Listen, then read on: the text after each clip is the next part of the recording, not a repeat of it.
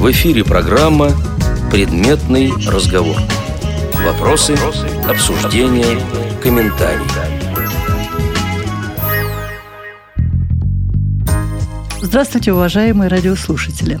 В эфире программа «Предметный разговор» у микрофона Ирина Зарубина. А сегодня у меня в гостях Павел Сафонов, руководитель Центра адаптации детей и молодежи с нарушением зрения и их родителей «Современник». Здравствуйте. Павел, ну прежде чем мы перейдем э, к обсуждению работы вашего центра, расскажите, пожалуйста, немножко о себе. Родился я в городе Кумертау, Республика Башкортостан. Это самый юг Башкирии, на границе с Оренбургской областью. Городок у нас небольшой, 70 а, тысяч населения. С детства у меня было плохое зрение, а затем в подростковом возрасте зрение ухудшилось, и в более позднем возрасте я уже потерял зрение. Учился я сначала в обычной образовательной школе, затем в последних классах после операции осложнения пошли, мне перевели на домашнее обучение, но аттестат я об общем образовании получил, и мне очень повезло, с подсказки местной первичной организации я поступил в Уфимский башкирский медицинский колледж на специальность медбрат по массажу. То есть это отделение возникло там уже с 1992 года. Мы поступили в 1997 году, выпустились в 2000 году. После а, выпуска я сразу же устроился на работу и начал работать в железнодорожной больнице массажистом. Поработав годик, я понял, что это мое, что мне нравится своя профессия и та сфера, в которой я работал. И я поступил заочно на факультет адаптивная физическая культура, который мне удалось закончить в 2005 году на базе среднего профессионального образования. Это была сокращенная программа 4,5 года получил специальность э, инструктор-методист по адаптивной физической культуре. В 2002 году я устроился в Центр реабилитации который, можно сказать, возник на моих глазах. То есть с первого дня я там работал. Этот центр а, работал и работает с детьми как из нашего города, так и республики. Дети с ограниченными возможностями. Есть заезды, как и, допустим, вот 28-го интерната, школы-интерната Уфимского, да, для незрячих бывали заезды. А, бывали заезды и для взрослых, но основная вот такая деятельность, конечно, с детьми. Дети, как и мать и дитя, так и совершеннолетние уже подростки, молодежь, да, заезжали с различными формами заболевания, аутизм, ДЦП, а, нарушение зрения, слуха, ну вот весь перечень заболеваний, которые только может быть у людей. И в чем заключалась непосредственно ваша работа? Я, э, я там был массажистом, параллельно с этой работой получилось так, что вот я и активно участвовал в жизнедеятельности самого центра, то есть это различные организации различных праздников, какая-то учеба. Этот центр у нас в Башкирии был самый первый, и сейчас он стал государственным учреждением, таким вот э, республиканского значения.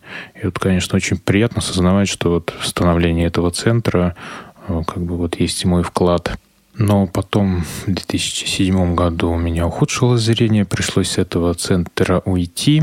То есть, выйдя с больничного, я уволился и перешел на частную практику. Считал, что это будет для меня более и выгодно, и более приемлемо, ну вот с точки зрения как бы такой постепенной реабилитации. То есть я совсем перестал видеть. Ну, меня тут же оформил ИП, арендовал на одном из наших предприятий энергетическом комнатку – где я работал с утра до обеда, и все работники, которые там работали, вот они могли проходить массаж. То есть это было ну, достаточно популярным таким. И потом в дальнейшем я там проработал около трех лет. То есть периодически я, допустим, группу набирал, проводил курс, э, ну, чтобы не платить, допустим, за целый месяц, да, потом отдыхал занимался там учебой, еще чем-то. Мне не совсем понятно, почему вы ушли, потому что все-таки массажист и тотально слепой вот в подобной структуре может работать. Таких примеров немало. Вот почему вы решили, что для вас работа в центре стала невозможной? Работа в центре мне продолжала оставаться быть возможной. Ну, после потери зрения у меня возникла такая ситуация, что мне был необходим некий такой реабилитационный период. Он продолжался очень непродолжительное время. Буквально я после больничного, после операции, через месяц я уже фактически приступил к работе. То есть так совпало, что это было как раз после новогодних праздников. На прежнюю работу я не вышел, так как посчитал, что этот этап жизни уже пройден, и надо заниматься чем-то другим. Плюс в то время я понимал, что занимаясь частной практикой, можно заработать больше денег, чем работая а, в государственном учреждении, так как к тому времени уже а, мои профессиональные навыки уже позволяли а, выходить в свободное плавание. И вот я принял решение такое и вот отправился на просторы частного заработка. Когда вы поняли, что работа с детьми – это ну, в какой-то степени ваше предназначение? Ну, такой точки какого-то Рубикона я не помню. Я просто, учась еще в медколледже, у меня так получилось, что я практику проходил в детской поликлинике, и уже в то время я понимал, что это мне нравится, и как-то так, даже не то, что в нашей группе, а все как-то так боялись работать с детьми, у меня это всегда получалось, и не, мне никогда не было этого страха. Но потом, закончив, я пошел работать в больницу, и так получилось, что там только взрослые были. И как только я услышал, что у нас организуется реабилитационный центр для детей, я туда перешел, можно сказать, не задумываясь, да. И вот это становление меня как специалиста с работой с детьми, с различной нозологией, заболеваниями, да, как раз произошло в этом реабилитационном центре. Чему я очень рад, потому что даже сейчас работаю уже по другой профессии, да, в другом месте. Я продолжаю заниматься частной практикой, и в основном мои пациентами это дети. То есть вот по жизни так у вас э, э, и угу. получается, что где бы вы ни работали, та аудитория, с которой вы работаете, это прежде всего дети. Да, это не только дети. Но я их родители, неразрывно наверное. их родители, да, потому что ребенок без родителя я считаю, что это неправильно. Работа с детьми, она требует определенных знаний. Где вы их получали? Знания, конечно же, это мои альма-матер, это в медицинском колледже.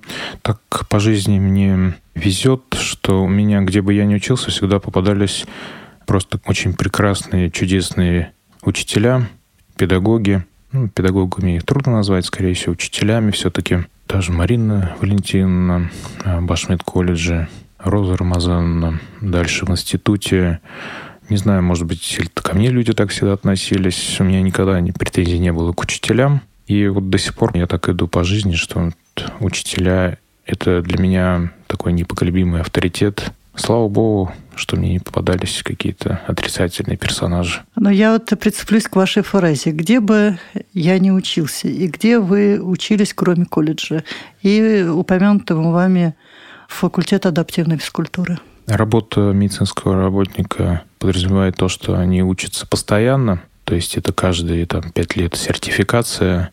Ну, так получилось, что за 7 лет от работы в революционном центре я прошел два раза повышение квалификации, получил три специализации, успел получить первую категорию по массажу. Потом, когда я уже не работал в революционном центре, самый первый, я помню, я учился в Реакомпе. То есть это вот э, компьютерная грамотность, да, второй уровень. Как раз вот у меня преподаватели были Евгений Евгеньевич, Анатолий Дмитриевич. А затем у меня пошла такая череда таких э, курсов повышения квалификации. Это КСРК, первая ступень GPS-навигации. Вот сейчас вторая ступень GPS-навигации. Это учеба в Реакомпе на менеджмент, это школа тифлокомпьютеризации, это повышение квалификации на местном уровне, на республиканском, в том же Академии повышения квалификации при президенте, это по линии НКО, да, ну и различные семинары, какие-то конференции. То есть такой непрерывный процесс, который мне, во-первых, нравится, который позволяет мне не только расти, не столько, вернее, расти, сколько просто можно сказать, наслаждаться, что ли, жизнью. Ну, хорошо, возвращаемся теперь к вашей э, профессиональной карьере. Как она дальше складывалась? Профессиональная карьера у меня складывается и до сих пор две такие, можно сказать, параллельные нити. То есть это частная практика массажа и а, сейчас уже общественная деятельность. и, как я сейчас понял, уже педагогическая деятельность. Ну, вот про общественную деятельность немножко остановлюсь. Ну, а может быть, мы, наоборот, про общественную чуть попозже, а поговорим Хорошо. о педагогической? Как вам удобно. Ну, вот вторая линия. Педагогическая линия. Начиналась она, правда, не с педагогической, а с программной. То есть я познакомился со своей настоящей супругой, которая меня увлекла социальным проектированием. То есть она в этой сфере специалист не только ну, городского масштаба, но и республиканского. То есть у нее очень много выигранных грантов. Сейчас, наверное, уже более 20, я так думаю. А, то есть российского масштаба, республиканского, городского. Она у меня специалист по молодежной политике в нашем городе по развитию детских и молодежных общественных организаций. Она педагог, семинарист а, в Академии повышения квалификации педагогических работников, да, вот Всероссийской вот этой академии. То есть она ездит по всей России с семинарами. Темы у нее различные. Социальное проектирование, дошкольное образование, школьное образование, а, новые формы педагогические и так далее. А, я еще являюсь участником молодежного православного движения «Живой источник». А мы познакомились в воскресной школе на одном из мероприятий. И как-то так у нас получилось, что мы сразу начали заниматься социальным проектированием. Первый наш опыт был это социально-образовательный форум «Молодая Россия вперед» для лидеров общественных организаций. Затем у нас были еще несколько таких лагерей профильных, лидерских, у меня были наброски по созданию центра адаптации для детей и молодежи с проблемами зрения. И как-то так вот я сказал, что вот я хотел бы, конечно, вот в этой сфере двигаться, потому что эта тема актуальна, перспективна и такая невспаханное поле, можно сказать, да, ну, в нашей местности, по крайней мере.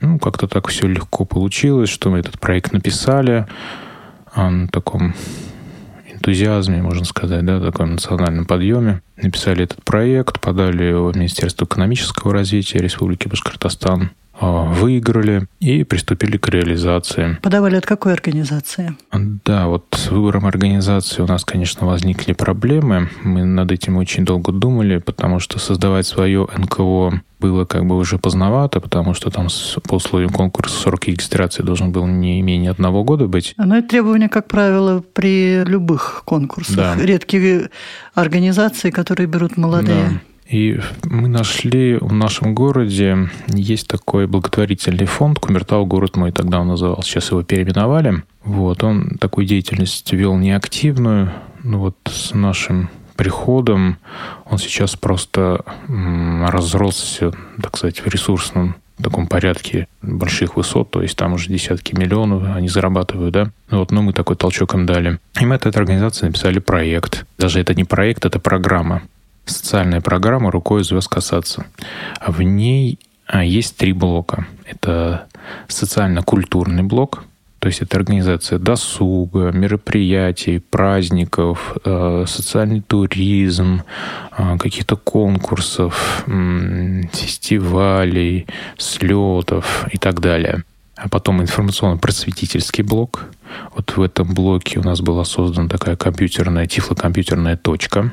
Там есть э, современное тифлокомпьютерное оборудование, ну, начиная от программы JAWS, аппаратно-программному комплексу Perl, там, баралевской строки, а, различных средств технических, да, реабилитации.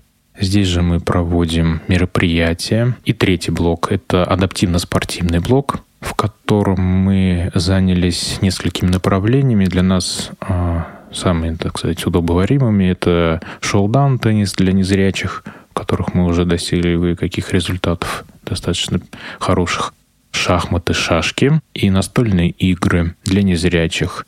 Мы проводим мероприятия спортивной направленности. То есть у нас уже два раза проводились открытый чемпионат города по настольному теннису. Как для детей, так и для взрослых участвовали в всероссийских соревнованиях, республиканских. Хорошо, но программу вы написали. И с какими проблемами вы столкнулись на стадии ее реализации? Проблемы, как обычно, это требования, предлагаемые э, данным грантодателям. Так как у всех грантодателей различные требования, приходится каждый раз приспосабливаться под особенности, под уникальные, можно сказать, особенности каждого грантодателя. Ну, мы к ним как-то так приспособились, отчитались все прекрасно. Мероприятие мы провели намного больше, чем запланировали, так как под эту программу мы подобрали еще несколько таких источников ресурсных. Нам помог муниципальный бюджет, то есть на всех стадиях реализации нашего проекта большую роль играли, конечно, вот молодежно-подростковый центр самоцвета, на базе которого мы сейчас и ведем свою деятельность, и администрация города.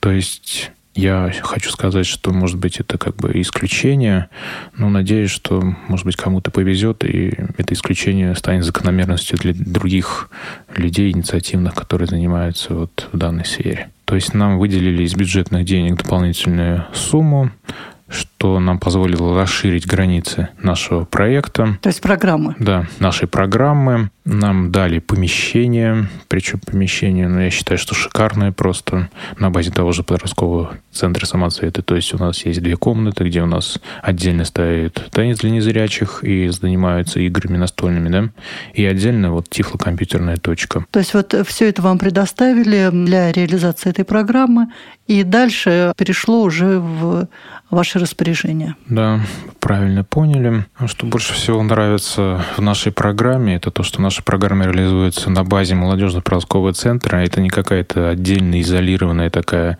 некая точка, в которой общаются, что-то делают, свою деятельность ведут не только незрячие люди, да, а мы бок о бок работаем, учимся и общаемся с обычными здоровыми детьми, молодежью. И так получилось, что мы очень тесно сотрудничаем с нашими добровольческими организациями, которые сейчас просто стали нашими ангелы-хранителями.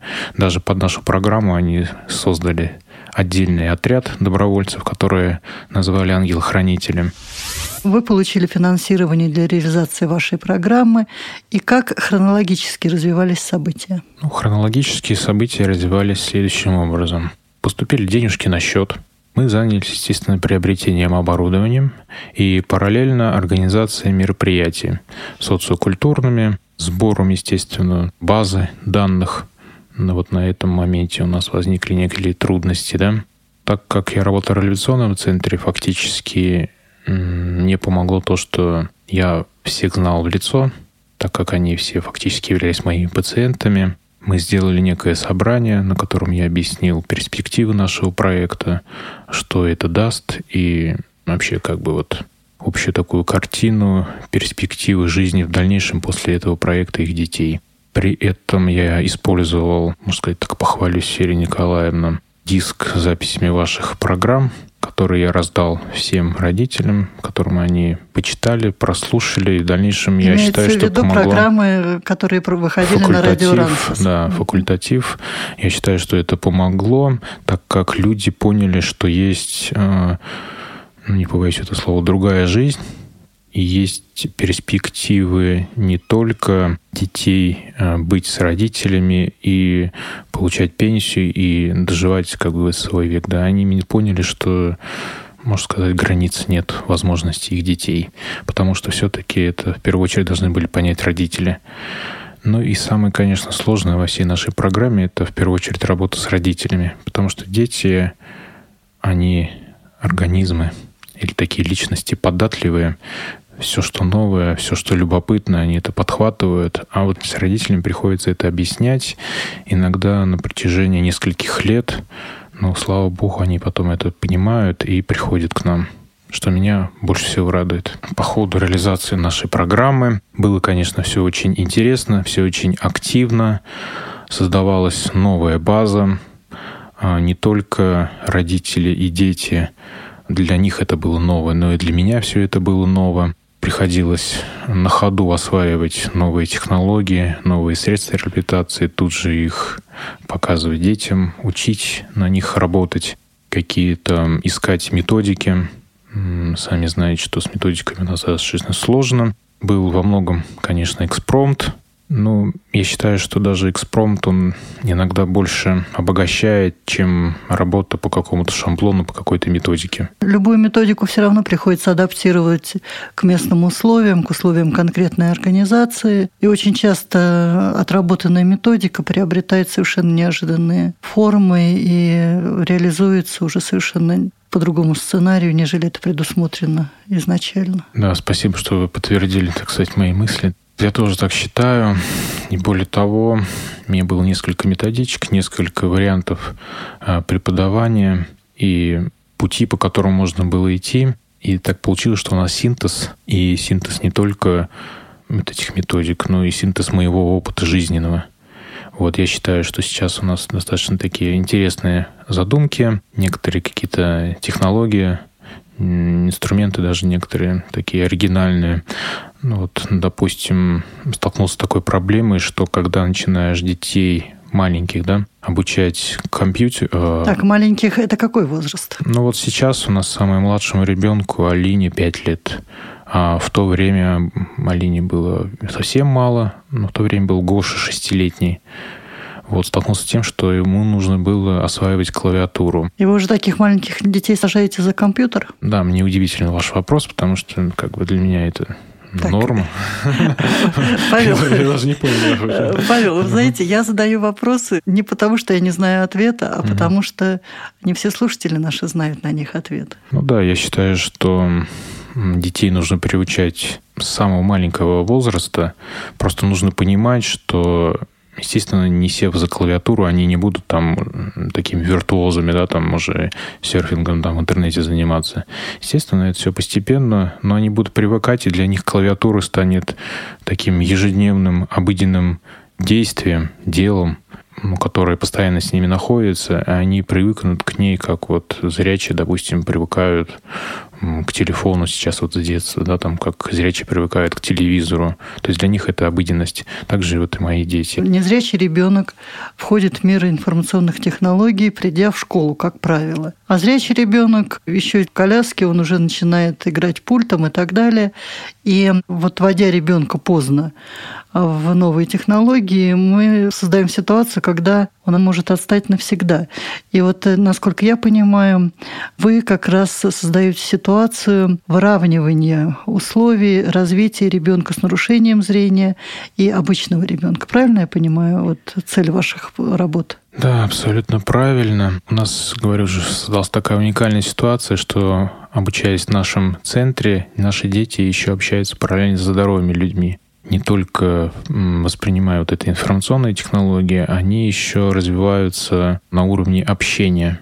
То есть для наших здоровых детей, которые ходят в наш центр, стало нормой видеть э, обыденностью незрячих детей, а для незрячих детей стало э, нормой э, не возникать никаких барьеров в общении с детьми, с подростками. Вот я считаю, что наш центр достаточно такое уникальное учреждение, если его так можно назвать, такая организационная структура. Так, вы сейчас имеете в виду какую организацию? Ну, я имею в виду Центр адаптации который у нас встроен в структуру молодежно-подросткового центра «Самоцветы». Вот немножечко поподробнее об этой структуре, потому что слушатели, я думаю, мы их уже немножко запутали. Есть муниципальное учреждение молодежно-подростковый центр «Самоцветы» в городе Кумертово, который включает в себя несколько клубов это и фристайл, и гефест, и дружба, то есть которые занимаются многими-многими направлениями, то есть это лыжами, спортом, а, патриотическим воспитанием, рукоделием, организациями различными праздниками, досуга и так далее молодежи. И вот в структуре молодежно-подросткового центра есть сейчас центр адаптации «Современник» для незрячих детей и членов их семей. И вот ваша роль, где и кем вы числитесь? В этом центре я являюсь а, руководителем самой программы. В этом это в каком? В центре адаптации. Я руководитель этой социальной программы а официально я числюсь педагогом-организатором. А в нашей структуре еще есть эм, тренер по шахматам и по теннису, который ну, на данный момент работает на полставочки, но, в принципе, этого вполне хватает. Педагога-организатора.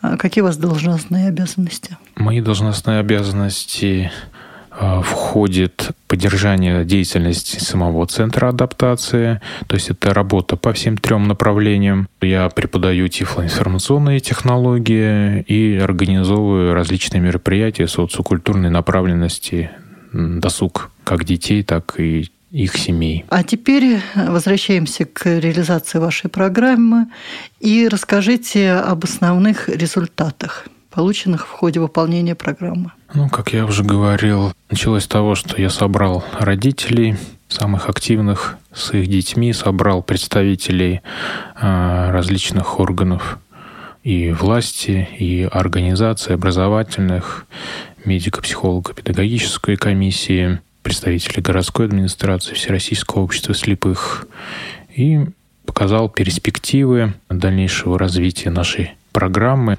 Так оказалось, что до этого люди не видели перспектив, в частности, допустим, тоже Слава, Гоша, Ирина, они просто на тот момент еще нигде не учились. То есть им предлагали домашнее обучение, которое э, ну, такого очень сомнительного качества, и так получилось, что осваивая вот эти информационные технологии, вот логически они продолжили учиться дистанционно. То есть сейчас у нас в городе дистанционно незрячих слабовидящих детей учатся 5 человек.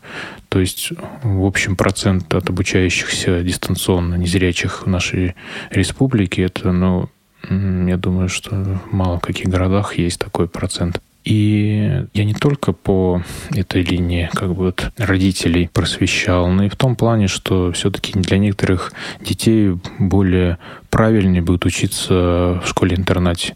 То есть одни из родителей, дай бог, конечно, чтобы у них все хорошо сложилось, переехали в Уфу, сейчас снимают там квартиру, работают. Их девочка вот ходит в школу-интернат, там учится. То есть вы их убедили, что все-таки обучение в специальной школе будет более эффективно для конкретно их ребенка? Да, ну вот ключевое слово сказали «убедили». Вот я как раз и хотел, делал все так, чтобы это не было, не выглядело как убеждение. То есть вы стремились, чтобы они сами пришли к этому да, решению? чтобы они сами сделали выбор. Просто не зная вообще о каком-либо выборе, они не могли сделать этот выбор. А я им предложил выбор, и они люди свободные, прогрессивные, самое главное, активные. Они сделали выбор такой, который для них более на данный момент ну, более приемлемый. Я не скажу, что, может быть, в перспективе они не переменят свое мнение, и я им не предложу что-то еще более современное, да?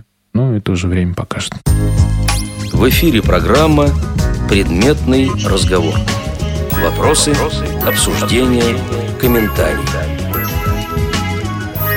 Напоминаю, что сегодня в гостях программы «Предметный разговор» Павел Сафонов из Башкирии. Павел, вы до перерыва начали рассказывать о том, что в вашем городе несколько детей обучается дистанционно. Это проблема не только вашего региона, это проблема практически сейчас всей страны, что все больше и больше детей переводится на дистанционное образование.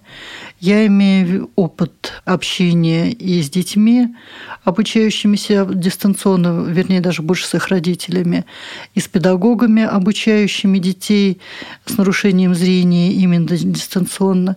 И знаю, что эта проблема стоит очень остро. Родители не понимают до конца, как осуществлять этот процесс, как помочь своим детям. Педагоги тоже многие не владеют специальными технологиями. И на сегодняшний день вопрос качественного дистанционного образования стоит очень остро. Расскажите, пожалуйста, о вашем опыте, который вы уже накопили за несколько лет. Да, я всегда возвращаюсь к этой мысли, что, может быть, если не было бы у нас этого центра адаптации, я бы, наверное, скорее всего, не посоветовал все-таки учиться дистанционно. Уникальность нашей ситуации в том, что наши дети, учась дистанционно, у них есть еще общение между собой, и у них есть выход из дома – что при дистанционном обучении, я считаю, самым большим минусом. Почему вы занялись решением проблемы детей, обучающихся дистанционно? В тот момент, когда у родителей стал выбор, как продолжать обучение своих детей, им предложили дистанционное обучение, то есть началась как раз реализация этой программы государственной. И родители уже без страха, без какого-то сомнения, двое из родителей сразу перешли на это обучение. А, Гош как раз подходил к тому возрасту, которым уже нужно было что-то выбирать, и в дальнейшем он тоже перешел на дистанционное обучение. Ирина, как я уже говорил, переехала в Уфу и поступила в школу-интернат, где сейчас она продолжает учиться. И вот как раз этот момент совпал с реализацией нашей программы. И получается, что те минусы, которые есть у дистанционного обучения, они как раз вот нивелируются тем, что у нас есть наш центр адаптации. То есть мы получается так, что я корректирую те недочеты, которые есть у дистанционного обучения. А в чем это заключается? Я считаю, что самым главным недочетом это отсутствие общения. И, во-вторых, такая, можно сказать, мелочь, да, но она очень существенная. Обучаясь дистанционно, педагог не может проследить а, работу руками детей, как по Брайлю, так и на компьютере.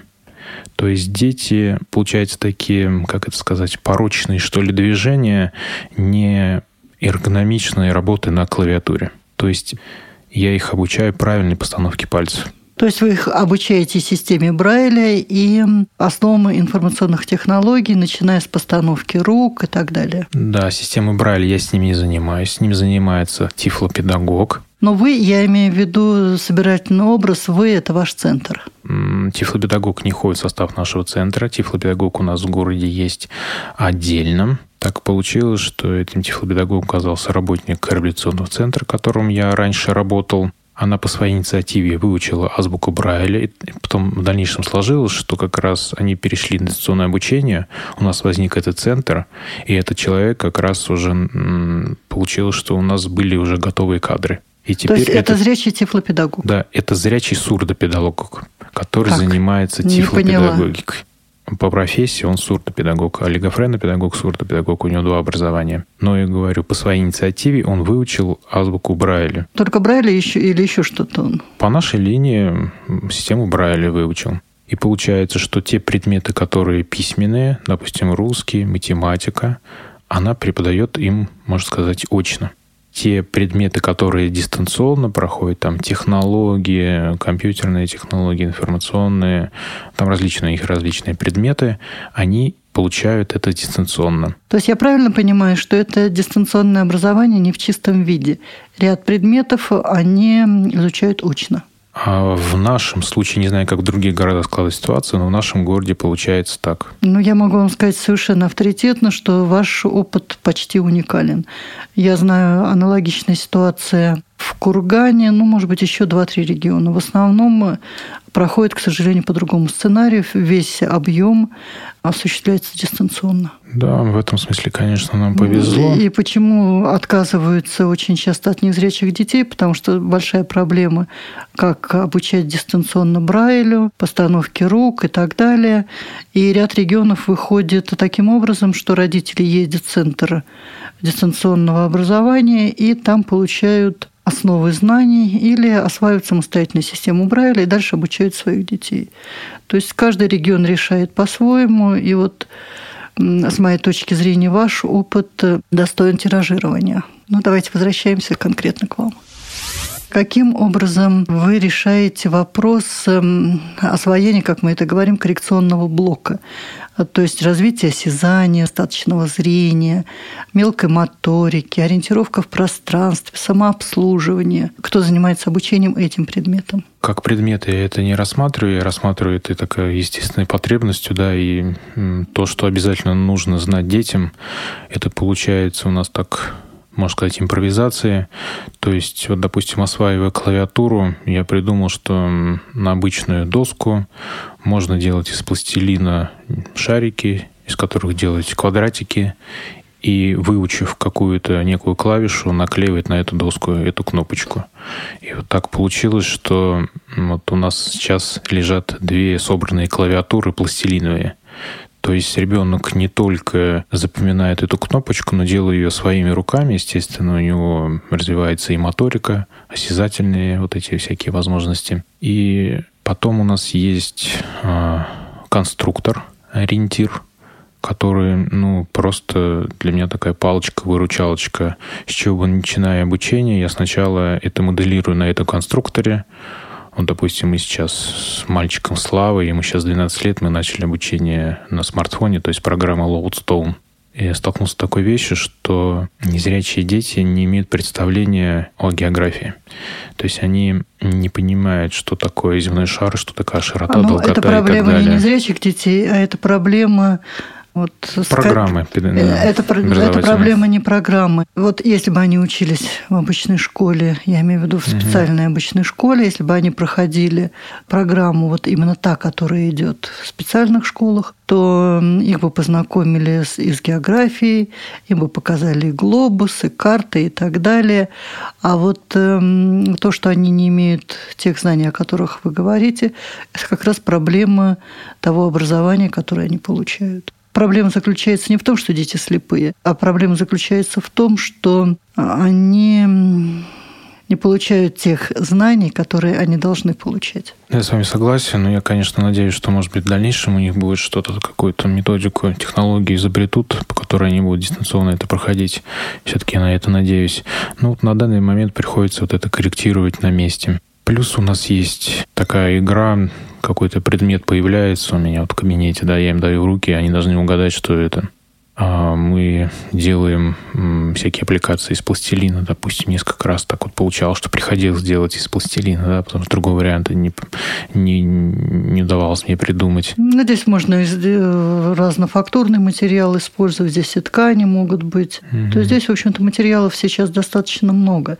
То есть фактически вы изобретаете то, что уже изобретено, то есть вот эти же самые упражнения по развитию мелкой моторики, вы своим путем пришли к тому, что уже существует. Ну, изобретая свое, конечно, это громко сказано. Я постоянно где-то подсматриваю, подслушиваю на вот ресурсах таких тифлоинформационных, да. Надо, наверное, не опыт других городов, а здесь просто, наверное, надо взять и почитать программу по социально-бытовой ориентировке, по развитию мелкой моторики, осязания и так далее. Я поняла, что у вас есть определенные наработки, как личные, так и адаптации уже существующего опыта, когда мы говорим о развитии мелкой моторики, осязания.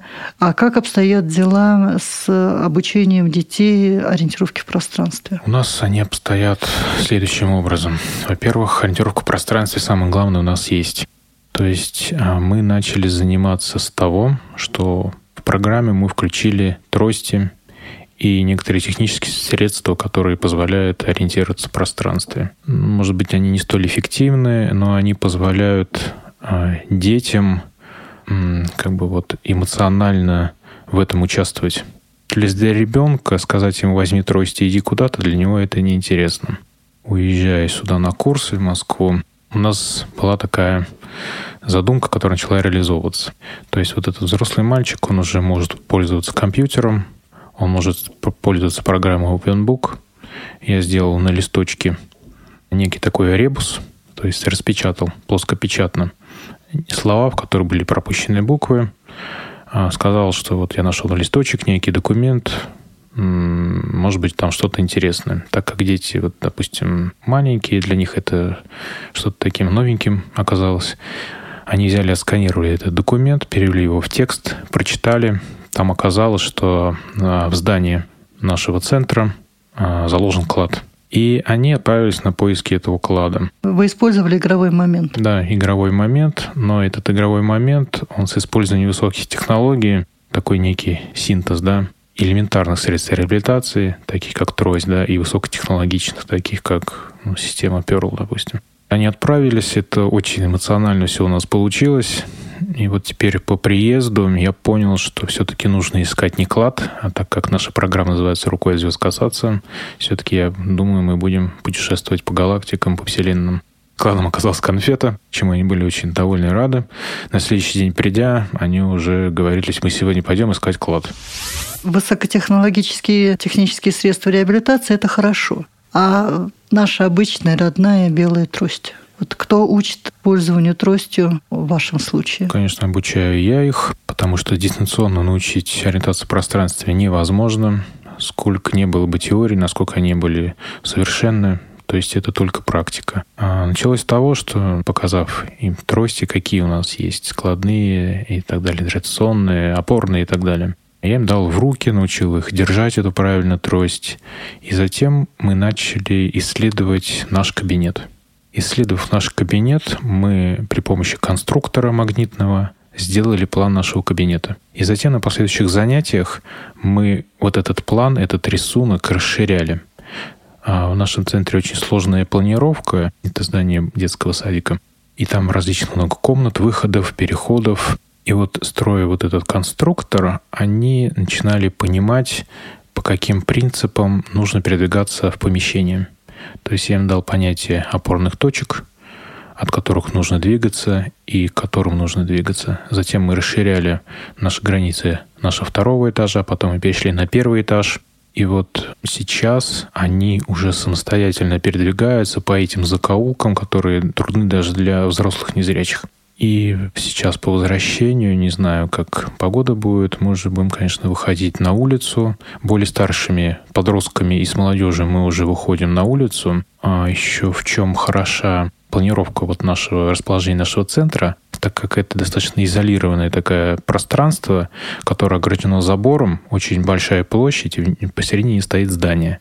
И очень много всяких дорожек, ходов, калиток, ворот. А с более взрослыми детьми мы уже составили карту центра адаптации, но пока за пределы вот нашего забора мы еще не выходим. Ну, по крайней мере, на территории можно отработать основные методики. Да, причем там рельеф и вот э, ландшафтные вот эти возможности, они позволяют отработать м, вообще различные методики и способы передвижения, и какие-то правила, потому что там есть и широкие, можно сказать так, проспекты, и узкие дорожки, и кустарник, и деревья, и здания, и углы, и калитки, и клумбы, и, и так далее, и так далее. То есть достаточно сложный рельеф, просто, можно сказать, такая идеальная картина да, для начинающего человека, который осваивает ориентацию в пространстве. А вы где сами учились владению белой тростью? Ну, мне больше жизнь научила, но началось это с того, что выделили мне собаку-проводника. Я поехал в нашу Купавну, мне попался очень хороший дрессировщик Олег, который научил меня первым таким навыкам ориентации в пространстве с помощью трости. То есть у них есть такой там курс, да?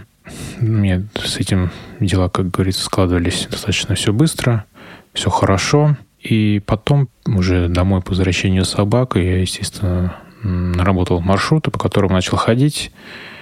И как-то вот с тростью я, можно сказать так, сросся, да, так незаметно, плавно.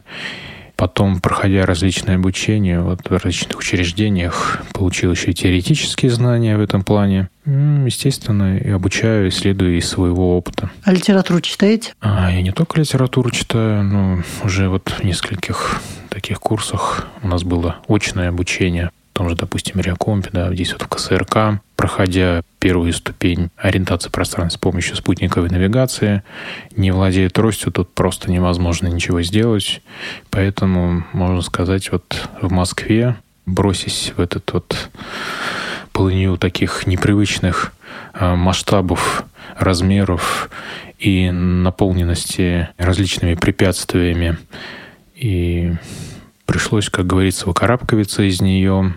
А, самый первый опыт был, мы вот ходили здесь в парк, потом ходили по Арбату, и я понял, что бояться нечего, даже большого города. Хотя, конечно, страх перед большим городом у меня до сих пор есть, но в этом плане для меня, можно сказать, был таким маяком. Это мой сокурсник, Киселев Анатолий Валерьевич. Для него просто нет границ, нет препятствий никаких. Да, он просто берет и идет по любому маршруту в Москве и находит все, что ему необходимо. Я всегда привожу его в пример моим подопечным и считаю вот его таким легендарным бродягой.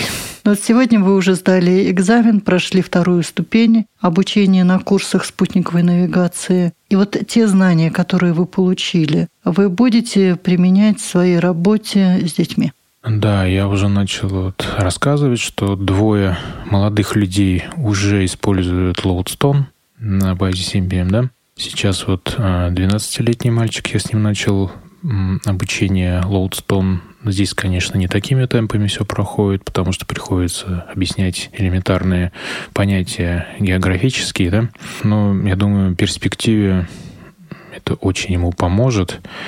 И что хочу сказать, вот у меня сегодня, сидя на экзамене, я, наверное, половину экзаменов не готовился, а половину экзаменов какая-то такая мысль меня пронеслась, что здесь вот на курсах мы получаем трехмерное такое понятие о жизни. То есть я даже такой термин придумал 3D учителя, то есть который позволяет не только видеть ширину, высоту жизни, но и вот глубину, то есть то самое третье D.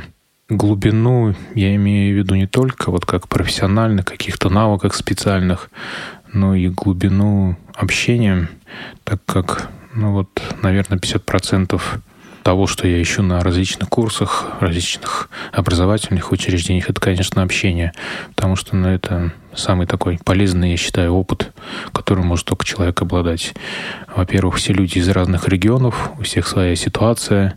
Обмениваясь вот этими знаниями, опытом, мы получаем просто такую картину, некую такую матрицу, которую мы потом где-то можем заполнить, где-то пока еще не можем. И вот это вот 3D-учителя, это не только 3D-учителя, но еще и 3D-организация. То есть, поверив тому же Александру Владимировичу в том, что вот данное направление будет перспективным, а они сделали такой большой шажок, фактически уникальный опыт. Э, ну, я считаю, что это на международном уровне. Уникальный опыт. Опыт КСРК продвижению вот этой спутниковой навигации, а, сенсорное устройство и так далее, и так далее. И заложив вот этот фундамент, на данный момент уже выстраивается здание. Здание КСРК, оно уже давно создано, но это здание разрастается вот по всей России страны ближнего зарубежья. А в прошлом году вы презентовали проект «Маленький принц» на школе тефлокомпьютеризации в Нижнем Новгороде. Об этом проекте расскажите, пожалуйста. Это была как раз презентация нашей социальной, нашей социальной программы «Рукой звезд касаться». Просто выбрал образ маленького принца, так как он ну, больше всего подходит под эту тематику. И с маленьким принцем меня связывают такие, можно сказать, интимные, тесные отношения. В том смысле, что когда потеряв зрение, вернувшись из больницы домой, ну, я вот так вот сидел, думал, с чего начать. Я сел за компьютер, в котором уже была установлена говорящая программа. И я первым, что взялся, начал читать книгу. И вот как-то перелистывая всю свою библиотеку, достаточно широкую, остановился на «Маленьком принце». Почему-то по настроению мне показалось, что вот он важнее всего в данный момент прочитать именно эту книгу. Ну, перечитать, скорее всего, да. Вот, и я ее почитал, После этой книги я прочитал Евангелие, и так сложилось, что с этого момента у меня началась новая жизнь. И вот маленькому принцу я очень благодарен. И поэтому вот как бы отдал долг этому маленькому принцу. Я презентовал свою программу в образе того самого маленького принца, который путешествует по галактикам, по звездам, который меняет жизнь и пытается переосмыслить пространства. То есть вы считаете, что ваша работа, ваш центр именно помогает изменить отношение к миру, отношение к жизни детей с нарушением зрения, их родителей, с которыми вы работаете? Да, это в первую очередь, может быть, я не настолько еще профессионален, но я хотя бы позволяю им видеть другую жизнь, которая перспективно, которая интересна, которая эмоциональна, которая насыщена различными событиями. А в дальнейшем кем они станут, для меня как бы вот все равно. Мне самое главное, чтобы они в любой своей ипостаси реализовались как э, люди, как личности. Я думаю, что вот именно вот те дети, которые занимаются в нашем центре, они найдут свой путь. Кто-то станет программистом, кто-то массажистом, кто-то президентом Всероссийского общества слепых, кто-то ведущим радиовоз. Я думаю, что они самое главное станут людьми. Специальное образование переживает не лучшее свое время. И нравится нам мы или не нравится, хотим мы или не хотим, дистанционное образование, инклюзивное образование все активнее и активнее входит в нашу жизнь. Что бы вы порекомендовали тем родителям, дети которых переводятся на эти формы обучения, и тем специалистам, которые реализуют эти программы? В первую очередь родительным специалистам я, наверное, пожелал бы инициатив. Все-таки не проявляя никакую инициативу, ну, это известная русская пословица, под лежачий камень вода не течет. Сделая хотя бы один шаг, они потом поймут, что второй шаг — это будет уже логическое продолжение, и вот дорога из тысячи шагов, начинается с первого шага. То есть я желаю им сделать первый шаг, желаю им, чтобы на их пути попались такие люди, которые не только их поддержат морально, эмоционально, как сейчас модно говорить, но и личным участием в жизни их семьи. Потому что незрячий ребенок все-таки это такая структура, которая более широкая. То есть я рассматриваю все-таки это как семья. Поэтому у нас и центр называется для детей, молодежи и членов их семей. Все-таки проблемы родителей это и проблемы детей. И проблемы детей — это проблемы родителей. В проекте профессора Сергея Тетерского он озвучил такую мысль, что а, в проектах нужно рассматривать не риски, а нужно рассматривать возможности. Он объясняет это тем, что человек, который начинает рассматривать риски, он заранее программирует себя на некий такой негатив. А человек, который, создавая проект или строя какой-то план на свою жизнь, а, начинает рассматривать возможности, и этот проект или этот путь, он расширяется просто до безграничности, таких простор, которые, может быть, он даже не подозревал. И вот как раз родителям и их детям я желаю, чтобы они не рассматривали риски. Потому что рассматривая риски, они стоят на одном месте. Они боятся сдвинуться с места. А когда они будут рассматривать возможности, вот тогда начнется жизнь. Найдите своего учителя, который для вас будет авторитетом. И исходя из моего опыта, может быть, даже этот учитель не настолько будет обладать профессиональными навыками, но он будет очень большой личностью именно для этой семьи. Может быть, даже этого уровня для этой семьи будет достаточно. А вот с вашей точки зрения, чем местные организации, региональные организации, небольшие организации незрячих специалистов, чем они могут помочь детям, обучающимся дистанционно? Вот хорошо, у вас была такая программа. А если у них нет таких программ? Во-первых, они могут помочь информационно. То есть они могут объяснить им, что есть а, различные пути их движения в образовательной сфере, да, есть плюсы, есть минусы, подсказать, где есть такие организации, где есть такие учреждения. Я считаю, что это не только они могут, но они вот в первую очередь как раз они обязаны работать именно в этом направлении. Потому что недавно столкнулся с такой ситуацией, что на учет стала девушка 22-летняя, которая не обучалась нигде. Я вот, можно сказать, до сих пор такой некий шок испытываю да, по этому поводу. Ну, такие случаи да. сейчас все чаще и Я чаще. считаю, что виноваты в этом в первую очередь не органы какой-то государственной власти, потому что это слишком серьезный такой разговор.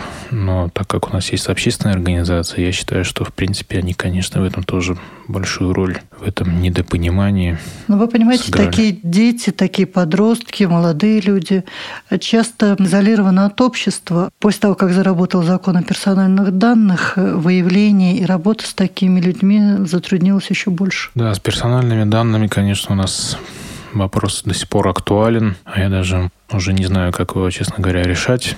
Но общественная организация больше скорее на личных контактах. Все-таки, мне кажется, если проявить какую-то активность, можно набрать, создать себе базу. Потому что, ну, в таком маленьком городке, как наш, все на виду. Но я удивился, что, конечно, такой случай произошел. Вот. Стараться таких детей, подростков вовремя выявлять и оказывать им своевременную грамотную помощь. Да. Я вообще считаю, что это, во-первых, работа с нашими офтальмологическими службами, да, потому что они все-таки приходят туда. Но вот в нашем случае они какие-то выбрали какую-то такую пассивную позицию, то есть они не противостоят нам, но не сильно, можно сказать, помогают оставляя вот данные, да, все-таки как-то вот ни разу еще никто не позвонил с их стороны, да, все-таки больше как-то приходит по такому принципу. Родитель родителя сказал, те узнали через друзей, через Москву, те позвонили в Татарию, в Татарии сказали, что в Кумертау есть такой-то ребенок, и они приходят ко мне. То есть у нас даже такие случаи были. Ну, большую роль, вот я считаю, да, играют средства массовой информации. Я вот посчитал в этом году, сейчас мы делаем отчет а, в средствах массовой информации, это на радио, телевидении, нашей газете и на нашем портале городском у нас было 30 публикаций. Вот я, например, пришел к некоторым моментам как раз через вот этот информационный блок. Прочитав новость, начал искать тот или иного человека, и придя к нему, вот получал какое-то сведение, какую-то полезную информацию. И вот я просто сейчас, можно сказать так, балдею, да, от возможности радиовоз. Выражаю благодарность Радио Рансис, вам, Ирина Николаевна, и вашим коллегам, потому что вы сыграли достаточно такую серьезную роль в становлении меня как специалиста и в просвещении незрячих нашей страны на таком уровне, что вот, допустим, слушая ваши передачи, я слышал некие ответы, я слышал некие эмоции от людей, которые достигли каких-то результатов, каких-то вершин в своей жизни. И всегда возникает такой вопрос, а почему не я? Разве я так не смогу? Чем я хуже этого человека? А я не хуже, я, наверное, такой же человек, но не у всех хватает активности. Рисуйте некую матрицу, которая наполняется информацией, а уже взять или не взять эту информацию, конечно, зависит от каждого человека. Но ваш труд, я считаю, что просто я просто склоняю голову. Так пафосно мы заканчиваем сегодня нашу передачу. Большое спасибо, Павел, за то, что вы нашли время прийти к нам. А слушателям Радиовоз я напоминаю, что сегодня в гостях у программы «Предметный разговор» был Павел Сафонов из Камертау, руководитель Центра адаптации детей и молодежи с нарушением зрения и членов их семей «Современник». Спасибо, Елена Николаевна. Как всегда, не хватает времени, чтобы сказать много о многом. Вы к нам пришли первый раз. Я думаю, наши встречи будут продолжаться. И те вопросы, которые мы сегодня с вами поднимали, будут рассматриваться и в наших следующих передачах. А слушателям Радио ВОЗ я напоминаю, что ваши вопросы, предложения, замечания по проведению и подготовке программы «Предметный разговор» вы можете присылать по адресу Радио ВОЗ и мне лично по адресу inzarsobaka.mail.ru. Ждем ваших писем, предложений и, как сказал Павел, что, в общем-то, от каждого зависит, как будут складываться дальнейшие наши программы. И те темы, которые мы будем рассматривать, во многом зависят от того, какие мы получим от вас предложения. Ну а сегодня до свидания. Спасибо, до свидания.